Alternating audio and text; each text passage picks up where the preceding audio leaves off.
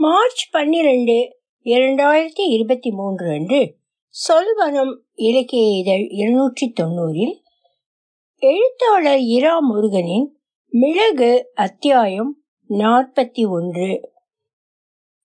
ஒலிவடிவம் சரஸ்வதி தியாகராஜன் பாஸ்டன்.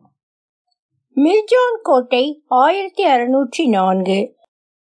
அவசரமான ஆலோசனை கூட்டம் சென்னபைரதேவி மகாராணி தகவல் அனுப்பி கூட்டுவது மந்திரி பிரதானிகளையும் தளபதி சேனாபதி போன்ற பிரமுகர்களையும் இன்று காலை பதினோரு மணிக்கு மகாராணி சென்னபைரதேவி அவர்கள் சந்திப்பார். தவறாது கலந்து கொள்ள வேண்டும்.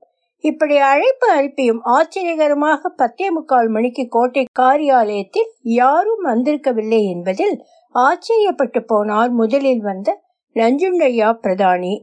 எங்கோ தவறு நிகழ்ந்திருக்கிறது. அவர் நிதானப்படுத்திக் கொண்டு கோட்டை தலைமை உத்தியோகஸ்தரை அழைத்தார்.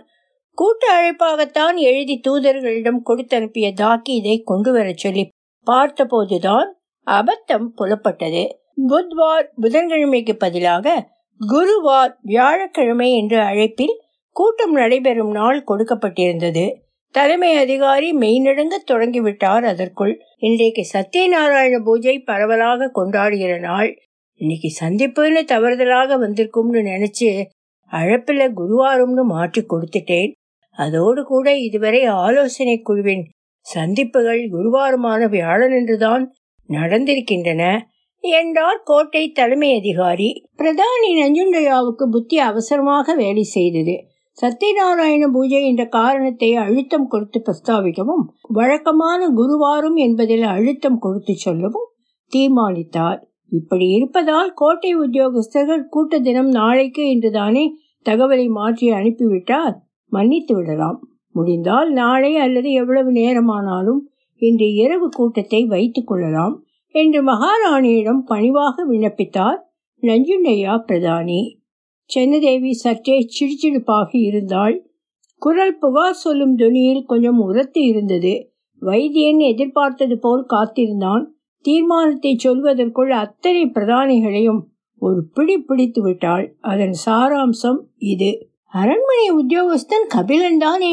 தாக்கீது அனுப்பும் வேலைதானே அவனுக்கு. அதில் கண்ட தகவலை அங்கே இங்கே மாற்றி அனுப்ப அவனுக்கு யார் அனுமதி கொடுத்தது? நஞ்சுண்டரே நீர் அழைத்தீரா இல்லை என்றால் வாயை திறந்து இல்லை என்று சொல்லுமே. தலையை ஆட்டினால் என்ன புரியும்? நேமிநாதன் எங்கே? இந்த கேள்விக்கு சங்கடமான மௌனம்தான். பதிலாக வந்தது. சென்னாவின் கோபம் தலைக்கேறியது. நேமிநாதன் ஏன் வரவில்லை? ஒன்னாமல் போயிருக்கிறாரா? என்ன தகவல் தவறாக போய் சேர்ந்ததா? வாய்க்குள் முனகாமல் ஸ்பஷ்டமாக சொல்லும் நஞ்சுண்டரே அவசர கூட்டம் எதை பற்றி என்றாவது என்னிடம் விசாரித்து தெரிந்து கொள்ள வேண்டாமா? நீர் எதுக்கு மன்னிப்பெல்லாம் கேட்கிறீர்? நேமிநாதனை சொல்கிறேன் நான். நாளைக்கே நான் உசிறி விட்டால் அது பண்டிகை நாளாக இருந்தால் கிடைக்கிற கிழவி கிடக்கட்டும். நாம் கொண்டாட்டமெல்லாம் முடிந்து வந்து இழுத்து போடுவோம். என்று போவீரா? ஆமாமா மமங்கரமாக ஏதும் பேச வேண்டாம் தான் நடப்பு சரியாக இருந்தால் ஏன் அதெல்லாம் பார்க்க வேணும்? எனக்கும் போக வேண்டிய நாள் குறிச்சுத்தானே இருக்கும். அது என்றைக்கோ தெரியாது. ஆனால் ஒன்று தெரியும். ஒற்றுமை இல்லாமல் தாந்தோன்றியாக அவரவர் முடிவு செய்து வேலை நடத்தினால் சீக்கிரம் என்னை படுக்க வைத்துத்தான் கூட்டம் நடத்தி எரிக்கணும். என்ன அடுத்த கூட்டமா? ராத்திரி வைக்கலாமாவா? சத்யநாராயண பூஜைக்கு செய்து மீந்த வடையும் தோசையும் அப்பமும் அதிரசமும் இனிப்பும் தின்னாமல் கிழவிகள் அவசரமாக கூப்பிடும் கூட்டத்துக்கு கட்டாயப்படுத்தப்பட்டு வந்து சேர்ந்து என்னை பிடிப்பிடியாக திட்டுவதை கேட்கணுமா? நாளை காலை பதினோரு மணிக்கே கூட்டம் கூடட்டும். வாசல் கதவை சாத்தி விட்டு போங்கள். புண்ணியமாக போகிறது. யார் வந்திருக்கிறது? வைத்தியனா? உடம்பை பிடித்த நோய் கூட ஒரு நாள் போகும். வைத்தியனை தவிர்க்க முடியுமா? வர சொல்லிவிட்டு போம்.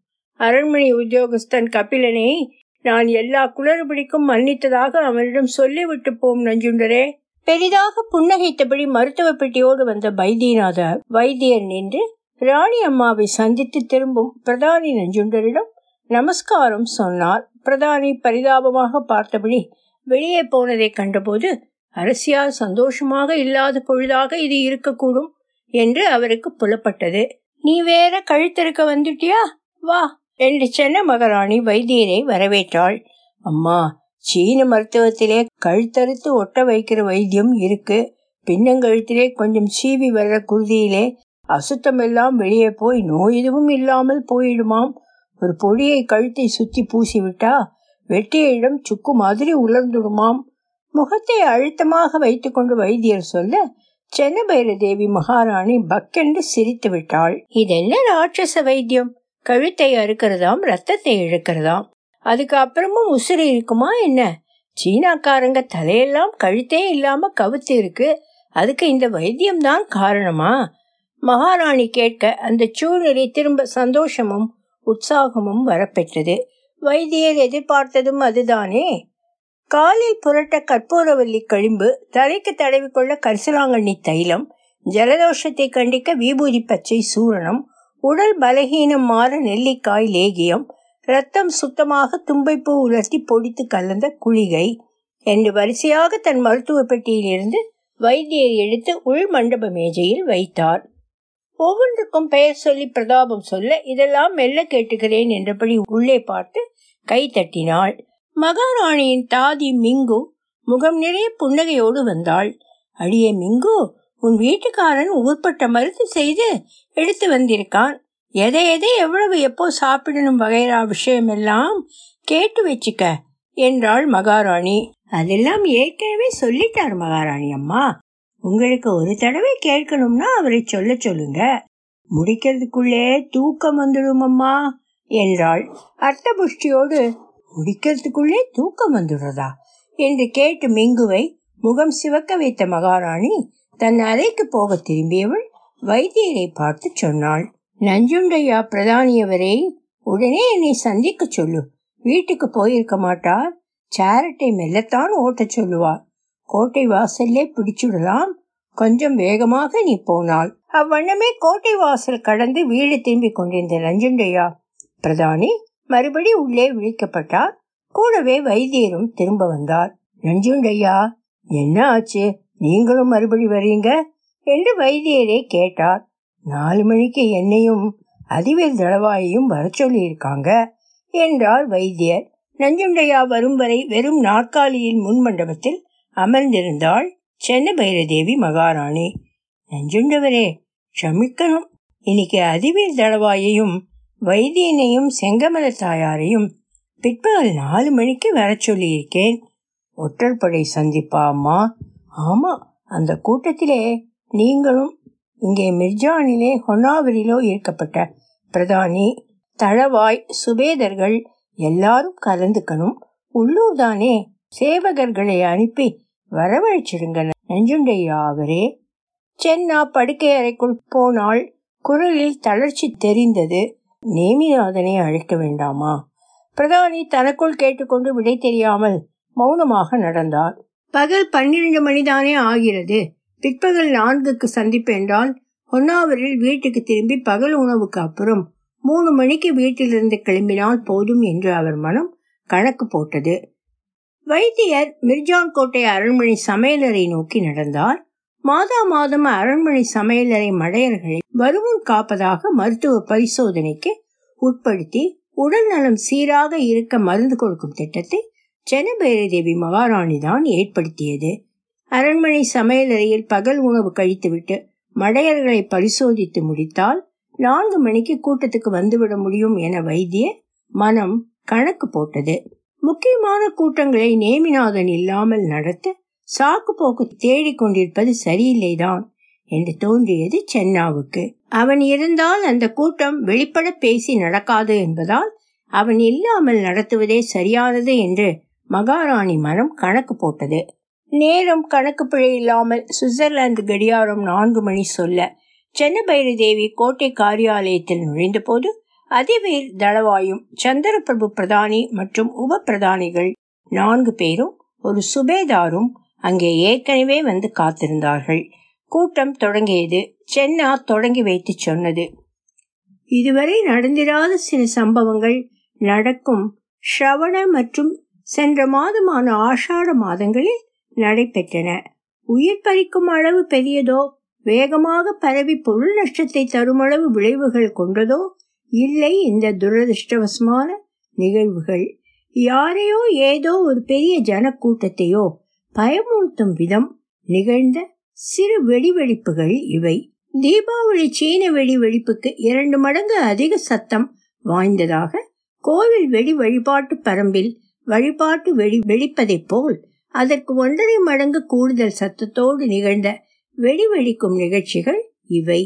ஆஷாட மாதம் அமாவாசை தினத்தன்று கோகர்ணம் மகாபலேஸ்வரர் கோவில் ஆஷாட மாதம் அஷ்டமி தினத்தில் ஜெருசோபா கிருஷ்ணன் கோவில் நிகழும் ஸ்ரவண மாதம் நவமி தினத்தில் ஹொன்னூர் மடம் மற்றும் நிகழும் ஸ்ரவண மாதம் சதுர்த்தி அன்று ஜெருசோபா சதுர்முக வசதியில் என்று நான்கு அசம்பாவித சம்பவங்கள் நேர்ந்திருக்கின்றன. கோகர்ணம் மகாபலேஸ்வரர் கோவில் வெளிச்சுவரில் விள்ளல் ஏற்பட்டதை சரி பண்ண பத்து வராகன் ஆனது தவிர பொருள் நஷ்டத்தை ஈடுகட்ட செலவு என்று வேறு எதுவும் பகவான் கருணையால் ஏற்படவில்லை. ஆனால் கணிசமாக தேசவாசிகளிடையே பயத்தையும் கவலையும் முளைவிடச் செய்த மோசமான செயல்கள் இவை. இவற்றில் மூன்று இந்து மத கோவில் மடத்திலும் ஒன்று சமண மத வசதியிலும் நடந்த சம்பவங்களாகும். இந்து மத ஸ்தாபனங்களில் நிகழ்ந்த அசம்பாவிதங்கள் சமணர்களால் ஏற்படுத்தப்பட்டன என்றபடியும் சமணவாதி சம்பவம் இந்துக்களின் பழிவாங்கும் செயலாகவும் தோன்றும்படி கட்டி அமைக்கப்பட்டது. இவை எல்லாமே விஷமிகளின் செயல் என்று நான் நினைக்கிறேன். ஏன் இவை நிகழ்ந்தன? எப்படி இனி தடுக்கலாம்? உங்கள் கருத்தை சொல்லலாம். எல்லோரும் அடுத்தவர் பேசுவதை கவனமாக கேட்டு அழைக்கப்பட்ட போது கருத்து சொன்னார்கள். எல்லோரும் துரதிருஷ்டவசமானது என்பதில் கருத்து வேறுபாடின்றி ஒன்றுபட்டார்கள். விஷமிகளை கண்டுபிடித்து தண்டிக்க வேண்டும் என்று கொங்கணியிலும் தெலுங்கிலும் கன்னடத்திலும் திடமாக சொன்னார்கள். இன்று சிறிய வெடி நாளை பெரிய வெடிவெடிப்பு என்றாகலாம் என அச்சப்பட்டார்கள். பிரதானி நஞ்சுண்டையா ஜாகிரதையாக பேசியதாக சென்ன பைரதேவி மகாராணிக்கு பட்டது. எல்லோரும் தான் எதற்கு பயப்படுகிறார்கள் எதை மறைக்கிறார்கள்? ஒற்றற்படைக்கு கிட்டிய தகவலை அதிகாரப்பூர்வமாக சொல்லலாம். சென்னா கூறினாள் தனிப்பட்ட முறையில் இன்றி அரசு தகவலாக அதை பகிர்ந்து கொள்ளலாம். எந்த விளைவும் ஏற்படாது என்று அரசு சார்பில் மறைமுகமாக அளிக்கப்படும் வாக்குறுதி அது. பதினைந்து வயதில் இருக்கும் இளைஞர்கள் நேரம் போக்க வெடிமருந்து கலந்து சிறு வெடிகள் செய்து தரையிலிட்டு வெடிக்க செய்தது போன இரண்டு வருஷமாக நடக்கிறது. அவற்றை வெங்காய வெளி என்று நிறத்தை வைத்து சொல்லுகிற வழக்கம். இந்த வருடம் கொஞ்சம் பெரிய வெங்காய வெளிகளை சீன பட்டாசு போல் உண்டாக்கி வைத்திருந்தார்களாம். அவற்றை சில காணாமல் போனதாக தகவல். அவைகளை விஷமிகள் எடுத்து போய் மதஸ்தாபனங்களில் வெடித்திருக்கலாம் என்று ஒரு தகவல். வேறு தகவல் உண்டா? உண்டு மகாராணி. ஜெருசோப்பாவிலும் ஹொன்னாவரிலும் கடைத்தெரு பிரமுகர்கள் இந்த ஆண்டு முதல் சீன பட்டாசு விற்காமல் சுதேசியாக இங்கேயே அவற்றை பண்ணலாம் என்று தீர்மானித்து சீனப்பட்டாசு செய்யும் கொச்சி வெடிமருந்து மேதாவி மல்லியக்கல் தோம என்னும் மல்லியை கூட்டி வந்தார்களாம். அவரும் ஒரு கோஷ்டி இளைஞர்களுக்கு வெடிமருந்தை கையாள பயிற்சி எடுத்து போனார். வேண்டிய அளவு வெடிப்பு கிட்டாததால் பட்டாசு செய்ய முடியாத அவர்கள் கிடைத்த கொஞ்சம் வெடிப்பை வைத்து செய்த பட்டாசுகளை விளையாட்டாக எரிந்து பார்த்த இடங்கள் மத ஸ்தாபனங்கள் ஆச்சுதாம். இது தவிர வேறு ஏதும் ஒற்று கிட்டிய தகவல் உண்டா? சென்னா கேட்டாள். உண்டு மகாராணி. வைத்தியன் சற்று நிறுத்தினார். கூட்டம் முழுவதும் அவரை பார்த்தபடி இருந்தது. இது உறுதி செய்யப்படாத தகவல். கற்பனை அதிகமாக இருக்கப்பட்ட யாரோ எட்டு கட்டி எடுத்துவிட்ட புரளியாக இருக்க வாய்ப்பு உண்டு. என்றாலும் பேச்சு வந்ததால் ஒற்று தகவலே அதையும் சேர்க்க வேண்டி போச்சு. பீடிகை பலமாக இருக்கே வைத்தியரே முழு விவரம் சொல்லும் என்றால் அதிவீர தளவாய். நம்ம பெருமதிப்புக்கு உரிய உயிர் மூச்சான கண்ணுக்கு கண்ணான மிளகு ராணி அம்மாவை அவங்க ராஜ்ய பரிபாலனம் செய்யறதை விரும்பாத யாரோ செய்யற விஷமம் இது தகவல். வைத்தியர் சொல்ல மறுபடி கூட்டம் அவர் சொல்வதை முழு ஈடுபாட்டோடு கவனித்துக் கொண்டிருந்தது. மிளகு ராணி அம்மா இல்லாமல் இருந்தால் மிளகு விவசாயம் ஏற்றுமதிக்கு தயார்படுத்துறது விலை நிர்ணயம் இப்படி இந்த பணப்பயிரை பற்றிய எல்லா விஷயத்தையும் திறமையாக கையாள வேறே யாரும் இல்லாமல் வைத்தியர் தயங்கினார். யாரும் இல்லாமல் தளவாய் கேட்டார். வேறு யாராவது அந்த சிம்மாசனத்திலே இருந்து வெளிநாடு வியாபாரிகளுக்கு வெளிநாட்டு அரசாங்கத்துக்கு ஆதரவாக இங்கே இருக்கப்பட்ட விவசாயிக்கு வருமானம் குறைவாக வர்றதா செய்து மிளகு நமக்கு லாபம் கொடுக்காமல் போய் சேர்ந்த இடத்திலே காசு கொட்ட வைக்கலாம். எனவே மிளகுராணியை எதிர்க்கணும். இப்படி நினைப்பு. அது எப்படி? இந்த ராஜதானியிலே ரெண்டு பெரிய மதங்கள் சமணம் இந்து மதம். ரெண்டு மதமும் ஒன்னோடு ஒன்று எந்த சண்டை சச்சரவும் இல்லாமல் அடுத்தடுத்து வளர்ந்துட்டு இருக்கு. அந்த அமைதியை அழிச்சா ஜனங்கள் மிளகு ராணியை வெறுக்க ஆரம்பிச்சிடுவாங்க அப்புறம் ராணி அவங்களை பதவி இல்லாமல் செய்யலாம். இப்படி மத நல்லிணக்கத்தை போக்கி மத துவேஷத்தை விதைக்க நினைச்ச விஷமிகள் வெளிவெளிச்சதா ஒரு ஆதாரம் இல்லாத தகவல். வைத்தியர் சொல்லி முடிக்கும்போது முகம் வியர்த்திருந்தது. மேல் துண்டால் முகத்தை துடைத்து கொண்டு மகாராணி அருகில் போய் வணங்கி நீங்க குழியை சாப்பிடுற நேரம். என்று நினைவுறுத்தி தன் இடத்துக்கு போனார் யார் செய்திருக்க கூடும் இப்படி? சென்னா கேட்டாள். போர்த்துகீஸ் அரசாங்கத்தின் கைவேலையாக இருக்கலாம். ஒட்டுமொத்தமாக அவை சொன்னது. சென்னா எதிர்பார்த்த பதிலிலே இது போர்த்துகீஸ் அரசுக்கும் நமக்கும் இப்போது நல்ல உறவும் இணக்கமும் இருக்கும்போது அதை பாழ் பண்ணிக்கொள்ள அவர்கள் ஏன் முனைய வேண்டும்? அதுவும் மிளகு விவசாயம் நல்லபடிக்கு நடந்து கொள்முதல் அதிகமாகும் காலம். நஞ்சுண்டையா பிரதானி பொதுவாக பார்த்து கேட்டார். அவர்களுக்குத்தான் நிரந்தரமான நண்பர்களும் இல்லை நிரந்தரமான பகைவர்களும் இல்லையே. நாளைக்கு பத்து வராகன் வருமானம் அதிகம் கிடைக்கும் என்றால் கப்பலேறி யுத்தம் புரிய வந்து விடுவார்கள் அவர்கள். அதிவீர் தளவாய் நேரே பார்த்தபடி சொன்னார். அவர்களுக்கு சென்னபைரதேவி மகாராணி அரசாங்கத்தை விட சாதகமான ஜெருசோப்பா அரசு கிட்டுமா என்ன? நஞ்சுண்டையா பிரதானி கேட்டார். ஒரு பேச்சுக்காக வைத்துக் கொள்ளலாம். அரசியாருக்கு பதிலாக அவர்கள் இளவரசரை சிம்மாசனம் ஏற்றி பார்க்க ஆசைப்பட்டால் ஆசைப்பட்டால் எடுத்துக்கொள்ள சொல்லி விடுவேன் சென்னா பட்டென்று சொன்னாள்.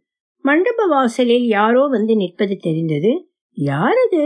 சென்னா கேட்க நஞ்சுண்டையா போய் பார்த்துவிட்டு உள்ளே அழைத்து வந்தார். ஒற்றற்படை அதிகாரி செங்கமலத்தாயார் கையில் கட்டு போட்டுக்கொண்டு உள்ளே வந்தாள். ரத்தம் அந்த கட்டு ஊடே கசிந்து கொண்டிருந்தது.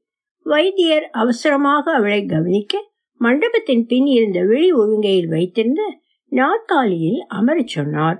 அவளை அங்கே சுமந்து போய் உட்கார வைக்க சுபேதார்கள் உடனே உதவினார்கள்.